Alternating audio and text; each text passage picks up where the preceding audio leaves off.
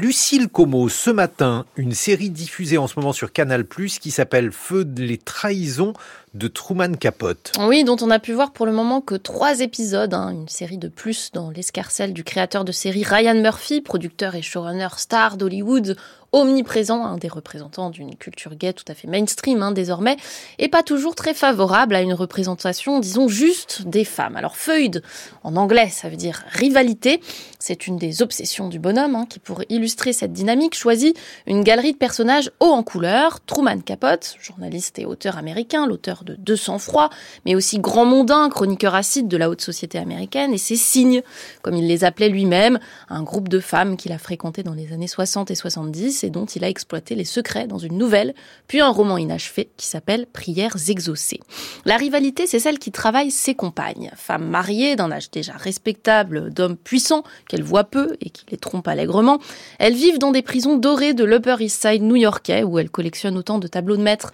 que de tailleurs haute couture, des prisons qu'elles quittent parfois pour se retrouver dans les résidences secondaires des unes et des autres, mais aussi à la Côte Basque, restaurant de la 55e rue où elles parlent des hommes, mais surtout des autres femmes. Truman Capote est là pour les écouter, ajouter de l'eau à leurs infernaux moulins, prendre des notes et écrire ensuite, quitte à se brouiller avec des amis, entre guillemets, qui sont aussi ses mécènes personnels. Ça, c'est ce que raconte la série de Ryan Murphy, dans des épisodes très léchés, hein, réalisés par Gus Van Sant, comme c'est chic,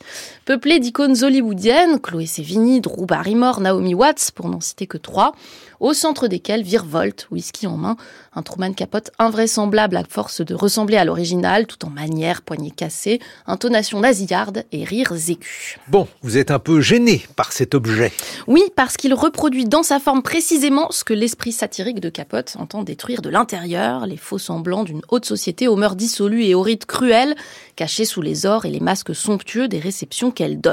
Ryan Murphy croit sans doute être comme Truman Capote, à la fois dedans et dehors, et acerbe, glamour et grotesque, sublime et nauséabond. Dans cette identification d'un créateur à l'autre, il y a une lourdeur qui empêche la série de véritablement trouver son ton et de sortir d'une glu mégalomane, qui par ailleurs empêche aussi les personnages féminins de véritablement trouver une place dans le récit et à l'image. On a la sensation assez désagréable de regarder un homme, certes exempté de la prédation sexuelle, hein, puisque gay, détruire des femmes, que l'image elle-même, en outrant les maquillages, les grimaces, les manières, dégrade en permanence. Alors je suis allée lire la nouvelle, hein, La Côte Basque 1965, texte de Capote publié dans le journal Esquire en novembre 75, version préparatoire du roman Prières exaucées qu'il ne terminera jamais, un texte qui est au cœur de la série, celui par lequel le scandale est arrivé puisque c'est à cause de ce texte que l'écrivain a été excommunié du groupe. Ça se passe dans un restaurant entre le narrateur, hein, donc double de Truman Capote, et une de ses amies. Une différence fondamentale m'a dans ce texte, ce n'est pas l'homme